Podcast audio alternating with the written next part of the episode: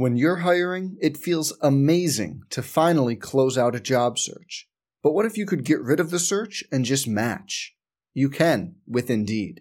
If you need to hire, you need Indeed. Indeed is your matching and hiring platform. With over 350 million global monthly visitors, according to Indeed data, and a matching engine that helps you find quality candidates fast. Ditch the busy work. Use Indeed for scheduling, screening, and messaging so you can connect with candidates faster.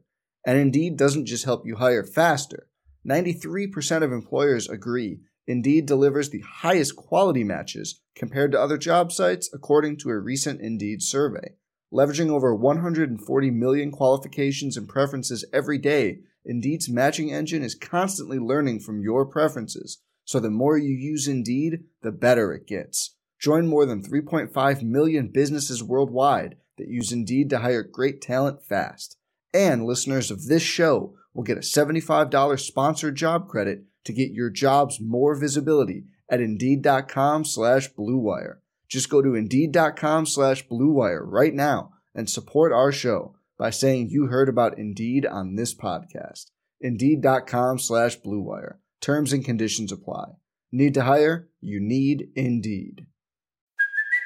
Hey, it's Kaley Cuoco for Priceline. Ready to go to your happy place for a happy price? Well, why didn't you say so? Just download the Priceline app right now and save up to 60% on hotels. So, whether it's Cousin Kevin's Kazoo concert in Kansas City, go Kevin, or Becky's Bachelorette Bash in Bermuda, you never have to miss a trip ever again. So, download the Priceline app today. Your savings are waiting. Go to your happy place for a happy price. Go to your happy price, Priceline. The names behind the numbers, the stories behind the names. This is the Her Hoop Stats Podcast with John Little. Honestly, I thought she was the best player in the draft back in December, and I, I based a lot of that off what how she played her junior year. What she did in the Final Four her junior year is something that you can't teach. The biggest newsmakers, the best storytellers. The Her Hoop Stats Podcast. Here's your host, John Little. Hey there, welcome into the Her Hoop Stats podcast. I missed you.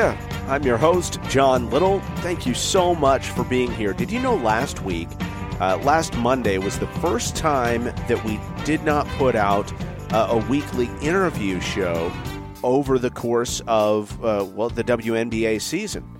Uh, we did a great job just being on top of it every single week, but I did miss last week, so I apologize for that. But thankfully, to fill in the gap, we really appreciate Megan and Natalie last week getting together and doing another unplugged podcast. It's a perfect time for it, right in the middle of the WNBA playoffs, the WNBA finals, and so a really good time for one of those.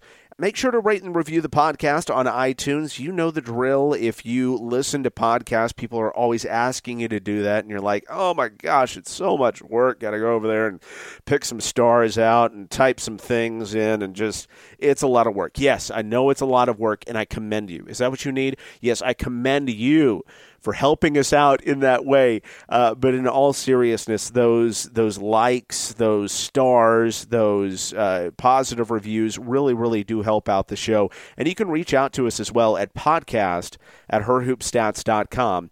Again, that's podcast at herhoopstats.com. And that's another way that you can interact with the show, whether it be the Unplugged podcast or if you have a reaction to one of the interviews we've had along the way as well. We want to hear from you. So, what do we have coming up on the show this week? Well, we've got Brian Agler, the head coach of the Dallas Wings, and he's been around the block, of course. He's won a couple championships, one with Seattle, uh, one with LA as well, and now he's trying to do the same thing with the Dallas Wings. And boy, did he step into a tough situation this offseason. He takes the job uh, late last year, and then Liz Cambage is not happy. And then uh, also, of course, right during that time, Skylar Diggins Smith. It's uh, evident that she is at least going to miss the beginning of the season as she comes off of her pregnancy, and she ends up missing the entire season. So there were a lot of challenges for Coach Agler in his first year. And I live in Dallas, so it was interesting to see him go through this this year, and he stood the course along the way. He said this is just the first chapter in a very long book, hopefully. And, you know, we don't have all our weaponry, everything we're going to have. And so uh, the Wings did the best they could with what they had this year, uh, but came up short. They ended up finishing with the 10th best record. They ended up getting the number two pick, uh, really exceeding expectations there in the WNBA lottery. So they've got the number two pick and the number nine pick. Of course, we're going to talk about that and how the Wings are positioned. We're going to talk a ton as well about Arike Ogunbowale. Uh, we've got a lot of stuff to go over here on the Her Hoop Stats podcast with Brian Agler. So I know you're going to enjoy this chat. Caught up with Coach Agler, and he was actually uh, out and about. He was back in his stomping grounds of Ohio. Well, uh, doing a little bit of traveling, trying to, you know, trying to improve our roster for next season, trying to expand uh, just my thoughts and coaching style and philosophy and and basketball itself. And, you know, doing that, you know, I just got back from Puerto Rico watching the USA national team play. Uh, went down to watch Arike play and also wanted to watch some of these countries, different countries play. And then today, uh, I'm driving to Cleveland. I'm based in Ohio in the off season, so I'm driving to Cleveland. Uh, we're going to meet uh, with Kristine Anigwe, who's visiting her college coach, Lindsay Gottlieb, who was hired by the Cavaliers. So we're going to watch practice. John Beilein's the coach up here, and I'm looking forward to it. You bring up a great point. How encouraged have you been to see the NBA and the transition over the last few years to bring in more and more and more female coaches? Uh, of course, I'm sure some of them uh, you know very well. Yeah, I really like it. Uh, I, I've always had the philosophy of trying to create opportunities for people that are really hungry to be in the profession. Um, I also like and try to give opportunities for people that, for whatever reason, lost a position for one reason or another, and keep the people that like that, that love to be in the profession. I think that are really good coaches, keep them in and get them back into the business. Um, I like the philosophy of, like I said, creating these opportunities for these ladies that have dedicated their life to basketball and know quite a bit about the game that could be really good general managers or front office people or even coaches and let them learn from some of the best. We're visiting with Dallas Wings head coach Brian Agler. And, coach, you mentioned that you're using this time to kind of work on your coaching game. Has that always been something you've done, or has that become more and more of a priority for you as you've gotten more experience as a coach? Well, I think the, the game is always changing, you know, whether it be rules or how you play and points of emphasis. Uh, but I think some people make a mistake by sort of walling up their philosophy and not expanding on it. And, you know, whether it be offense or defense or how you uh, handle your personnel, how you communicate. I think because the world's ever changing, the game's ever changing, that if you're in the game, you better change with it and find a way to keep getting better as whether you're a coach or a general manager or whatever it might be. Just like you would if you're a player, you got to keep practicing and expanding your game. You have to do the same thing as a coach. Well, Coach Agler, in addition to maybe uh, bringing some new philosophies on board coaching wise, uh, you'll also, as an organization, have to do some retooling this year with your roster. And you've got some ways that you can do that in the off season. Uh, and I'm sure this is something that's been on your mind for quite a while, just knowing that your season wasn't going according to your liking. But how do you deal with that mentally right now, knowing that uh, you've got to do some roster turnover, but it's not quite time to do that yet. And especially because the CBA has not been negotiated, it's really not time for it. So, how are you handling that right now? How do you not get impatient? Yeah, you just have to sort of, just like you would during the season or during the course of the game. Sometimes you just have to wait for an opportunity to take to come about and take advantage of it. You know, and so it's almost like that now with our roster. We're as young as we were last year, we were sort of tied up with cap restrictions uh, with our roster, whether we had players that were on guaranteed contracts that were not playing, or the the whole Liz Cambage thing there before right around the draft in a training camp where, you know, we couldn't, we were just hamstrung on what we could do with our roster. And so we just had to sit tight and wait with Mariah and with Skylar, with Tayler Hill, with Azurá Stevens. Um, we just had a lot of things there that it, it, their situations created a situation for us where we were uh, tied up and we couldn't make a lot of roster moves. Now we're we've got a little bit more freedom, but we've got to wait at this moment to see how the CBA, the new CBA, is going to play out to see you know what the cap's going to be. Is, is there going to be a core restriction? Is there going to be what the what's the the max going to be? You know, all those things play into how you construct your roster. Absolutely. Well, at this point, do you think about what ifs, or are there just so many possibilities right now that you really have to let the chips fall where they may in order to know which direction you're going in the off season? Um, you know, I think it's one of those where we're trying to position ourselves. No matter what happens, this is what we're going to do. If this happens, we'll do this. If this happens, we'll do that, or try to do it anyway. Um, so we sort of understand, you know, who the free agents are going to be. We sort of understand what our needs are going to be. We understand who we have on our roster that didn't play a year ago, how we feel like they can help us you know, obviously at the same time trying to evaluate this draft and you know ha- what player is going to be a good match for us, uh, depending on what New York does at number one. Um, gauging that, you know, okay, so we've got the second pick of the draft. Are we going? Is it going to help ourselves more to potentially trade that?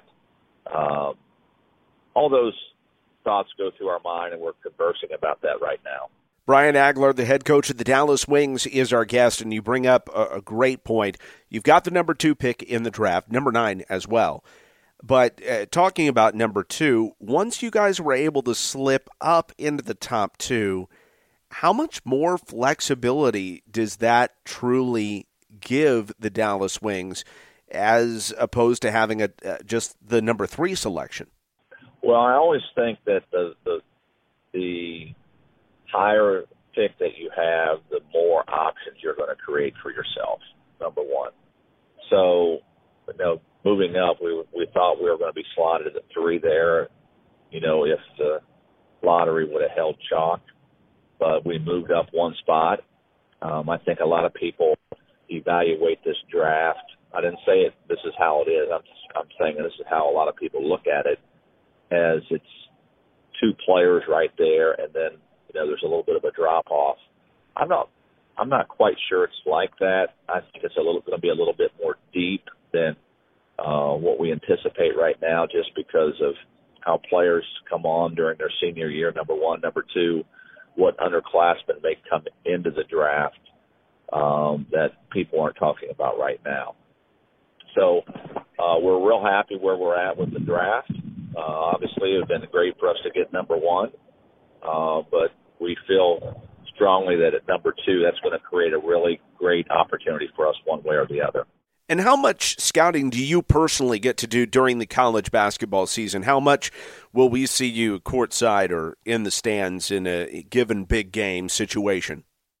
Yeah, I I think that you'll you'll see us out a lot, obviously, because of that. You know, and especially in evaluating that not the ninth pick of the draft. You need we need to see a lot of people because um, just we don't know what's going to happen in the first eight picks, so we've got to be ready to make a decision based on who's available when that pick comes about, and to see and judge. Okay, these are the, this is a group of players that could be there. Now, is that is it going to help us more to keep this pick, or is this something that might be valuable to somebody else, and we in turn could you know, help ourselves in different ways, whether it be to move a year down the road and get another first round pick, whether we add an additional player, or do we package that pick with something to go out and potentially get more of a veteran player? So all those things right now sort of, you know, what we're juggling in regards to our communication. It certainly does set up to be an exciting offseason for you guys. Uh, maybe one of the most exciting off seasons and one of the most captivating off seasons of any WNBA franchise uh, with the way you guys are set up, with the picks you have, and then with just the roster of young, talented players led by Arike Ogunbowale. And I've heard you talk a lot about Arike this season, how impressed you were with her rookie year, and we'll talk about some of that. But I want to take you back to draft night 2019 in April and what went into taking Arike Ogunbowale. Was it a situation where you felt like she was a best fit at the time? Or was she top on your board at that point, talent wise? Uh, just how did it all break down that night and leading up to the draft? How did you end up with Arike Ogunbowale? Well, um, honestly, I thought she was the best player in the draft back in December, and I, I based a lot of that off what how she played her junior year. It what she did in the Final Four her junior year is something that you can't teach. You know, when you have the the genes to go out and just hit game winning shots at the biggest moment, that's something special. And, you know, not only did she do it once, she did it twice. So I always felt having that mentality and that kind of bravery and heart that that was a special ingredient to have as a player and to do well in our league. Uh, but I also liked her ability to play in the open floor and just to create shots on her own. If you you know watching these games tonight or in the finals here, um, you see teams and the best teams in the league have people on their roster that can when things break down that can go out and get baskets by themselves. You know, they can separate, they can get a good shot. So, you know, with when you watch Washington, okay, so who do you have? Okay, you got Elena Delle Donne that can do that. Meesseman can do that a little bit in one-on-one situations. You know, Kristi's even getting better at that. Then you go to to the to the Connecticut side, you got Jonquel Jones that can do that. You got uh, Williams that can do that. You know, uh, Jasmine Thomas can do some of that. So my point is, all good teams, all great teams, have to have players on their roster that can do those things. And I thought she was probably the best in the draft at doing that a year ago. Now on draft night, as we projected that how the draft was going to go, we didn't expect Arike to be there at number five. We felt like she was going to probably go three or four. I thought New York could have surprised people by taking her, if I remember right, at, at number two, but um, they didn't. And then then Chicago, where we felt like she was going to go, um, moved with Katie Lou, and then Arike was sitting right there. And then for us, you know, because of what our needs were at the time, with Mariah and Skylar being out, uh, and because of her abilities, we felt Arike was the best fit for us. Although there were some other good players on the board as well. And I think this is going to be asked about uh, Napheesa Collier, and I've heard it asked about Napheesa this year. But as far as Arike goes, what do you think caused the draft day slip? And I don't know, maybe you haven't asked around the league a bunch, but uh, it ends up in really good fortune for you guys. So, what caused her to slip to number five? Um, I think people looked at uh, as okay, she doesn't have great length so, you know, how's she going to fit in to the league when she's going to have to play more of an off guard? I thought that they probably evaluated her, not just looking at, you know, critiquing her, other people critiquing her, not necessarily my evaluation, but um, her. She people thought she was a volume shooter, that she wasn't as efficient uh, of a score as they would have liked. So I think those two right there, and probably the third is that Notre Dame played a lot of zone defense, and that she would have to make an adjustment defensively of being being able to play man to man. So I think those three things uh, played against her, but you know it's it's like anything else. It's what you value. It's what you can overlook, what you feel like you can teach, what your needs are and uh, I just felt like that was the perfect fit for us. Talking with Brian Agler, the head coach of the Dallas Wings, and continuing with the Arike conversation. uh, we've gone on ad nauseum about her offense and where she ended up uh, over 19 points a game. She was uh, just incredible there. Uh, but with her defense, it did seem like, and I'm not a big X's and O's guy, I'm not a basketball savant, but it did seem like early on in the season, teams were trying to pick on her in the pick and roll and get her isolated uh, a little bit. How did that develop over the course of the season? How did her defense get better? Where was her defense at the start of the season, and how did it improve, and, and where does she need to go? Well, I think she and most people can keep getting better defensively, but I think it all it's all based on how hard do you want to compete defensively. Um, and I think that that was a people judged her as somebody that didn't work as hard defensively as they would have liked, and and honestly, she had to make strides that way and she'll con- have to continue to make strides that way. But she made the biggest leap in that direction of, um, you know, how, just competing hard, getting back in transition transition defense, being great at the point of attack, which noted what you noted earlier, pick and roll defense, the ability to go out and pressure the basketball. One thing about Arike that people that I like, and I found out to, it to be more of a strength of hers than even I considered in evaluation is how athletic and strong, physically strong she is. And that's to, that those two attributes are going to really pay dividends for her as she moves forward. She's really athletic and fast, quick, and she's physically strong. So she's going to have the ability to guard multiple types of people as time goes on.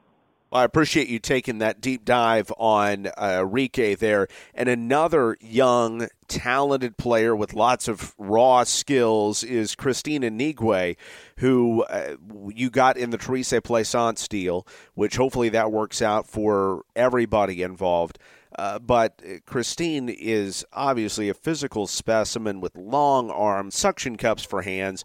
She's got a lot working for her. But what does she need to do to be the biggest factor she can possibly be in this league? I think Kristine is a natural rebounder and probably a natural defender. She's very, very versatile defender, um, and she's got a great knack uh, for the basketball. So when the ball goes up in the air, off the glass, off the rim, she can go get it. That I think those are natural traits for her. I think where she needs to really grow at is one, she's going to have to expand her range, which most players, post players have to do coming out of college. And number two is she just she just needs to become more polished. You know, she there's a rawness to her offensively, um, and then it gets exposed when you start playing more in crowds. It gets exposed when you start playing against more length that you play against in our league. It gets exposed when um, you know you're sort of you're uh, a little bit in a tight window and what's your offensive game once you do. So all those things uh, she's going to have to address, and we're going to have to address with her as we move forward. And I've had this discussion with a couple other head coaches in the league. When you have a young, impressionable player like that, what's the best way uh, for her to get those skills? How do you reinforce them when they're uh, going off uh, overseas, most likely, and you're not going to see them for quite a while? How do you re- reinforce those things and make sure that they, they pick them up and, and take that next step when you don't have them at your disposal? Yeah, it's going to be a combination of what you just said. It's going to be getting more experience, playing overseas, going to be more experience just playing the game. It's going to be a, once we get her back, doing getting a lot of reps. You know, we've given her some general things to work on when she's overseas. It's just it's everybody gets into into different environments when they travel. Like she's going to be going to China here at the end of this month, and um, who knows? I, I know they'll put a lot of time on the practice floor, but what what kind of skill development will they have? Well, it's going to come down to really her a lot in regards to okay, I I'm going to have to put my own individual time on uh, developing some of my skill uh, when I'm overseas. But once we get her back, then we'll try to not only improve her skill wise, but try to improve her in a way where she can be a positive for our offense. And then defensively, she's going to pick things up. She's really mobile and long, and block shots and can rebound, and, and she has good instincts defensively. So I've enjoyed that part of it. Brian Agler, the head coach of the Dallas Wings, is our guest, and I want to know just besides getting the best player you possibly can at number two, or doing the best you can with the the draft.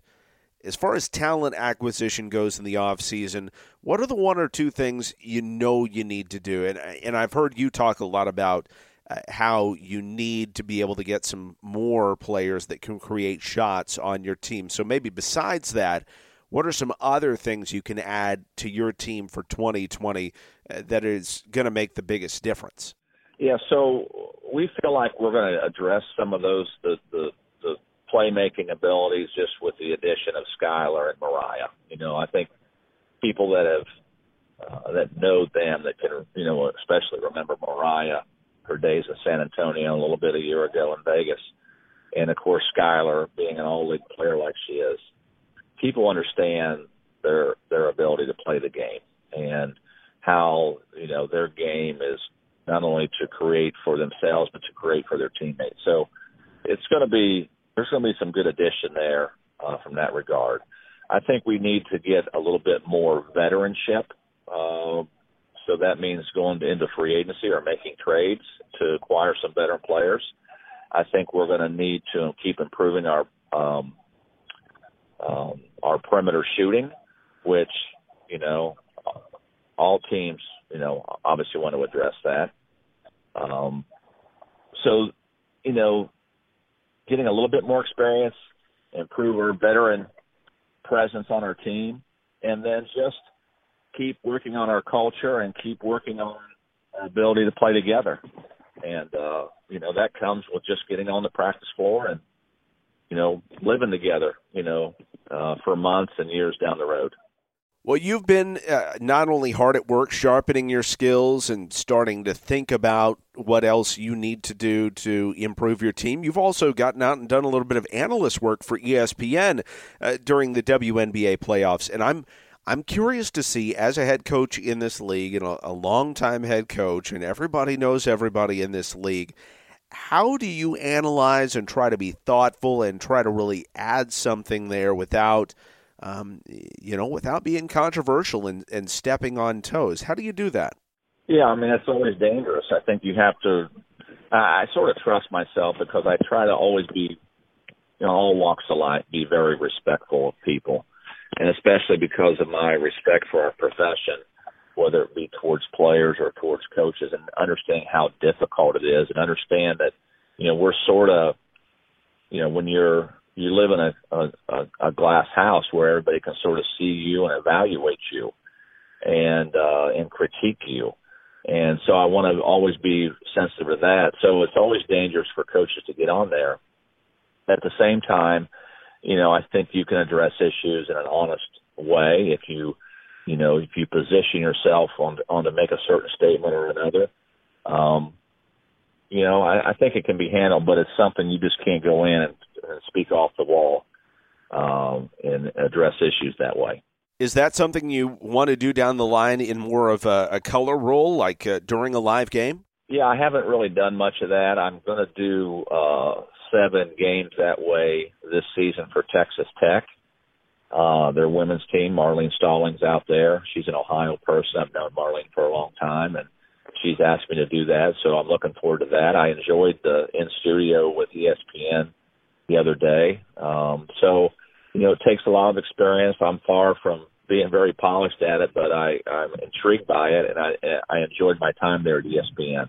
Well, that's really cool. I'm looking forward to watching you. I hope uh, be able to see on uh, ESPN Plus or whatever those are on this year. So, uh, looking forward to that, and really appreciate your time today, taking some time out of uh, your schedule here in the off season. Thank you for your time, Coach. You're welcome, and uh, hope to see you in Dallas uh, this coming season. Brian Agler, a guy with a ton of skins on the wall in the WNBA can he get it all turned around in Dallas? It's going to be fascinating to watch over the next few years. Really appreciate his time. And thanks to you for joining us as well here on the Her Hoop Stats podcast.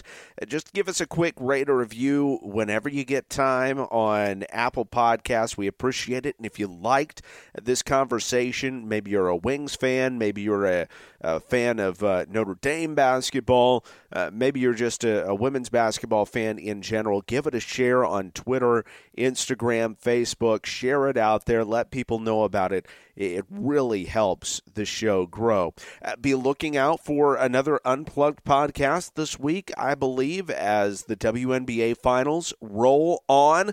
Uh, so hopefully we get five games out of the deal and it goes absolutely as long as possible. Appreciate you listening this week. Thanks to our guest, Brian Agler. And of course, the announcer on the Her Hoop Stats podcast is Susie Solis. Our music by Jared Deck, jareddeckmusic.com. Aaron Barzilai is the executive producer, and I'm your host, John Little. Until next time, reminding you that at the Her Hoop Stats podcast, we are unlocking better insight about the women's game. Her Hoop Stats.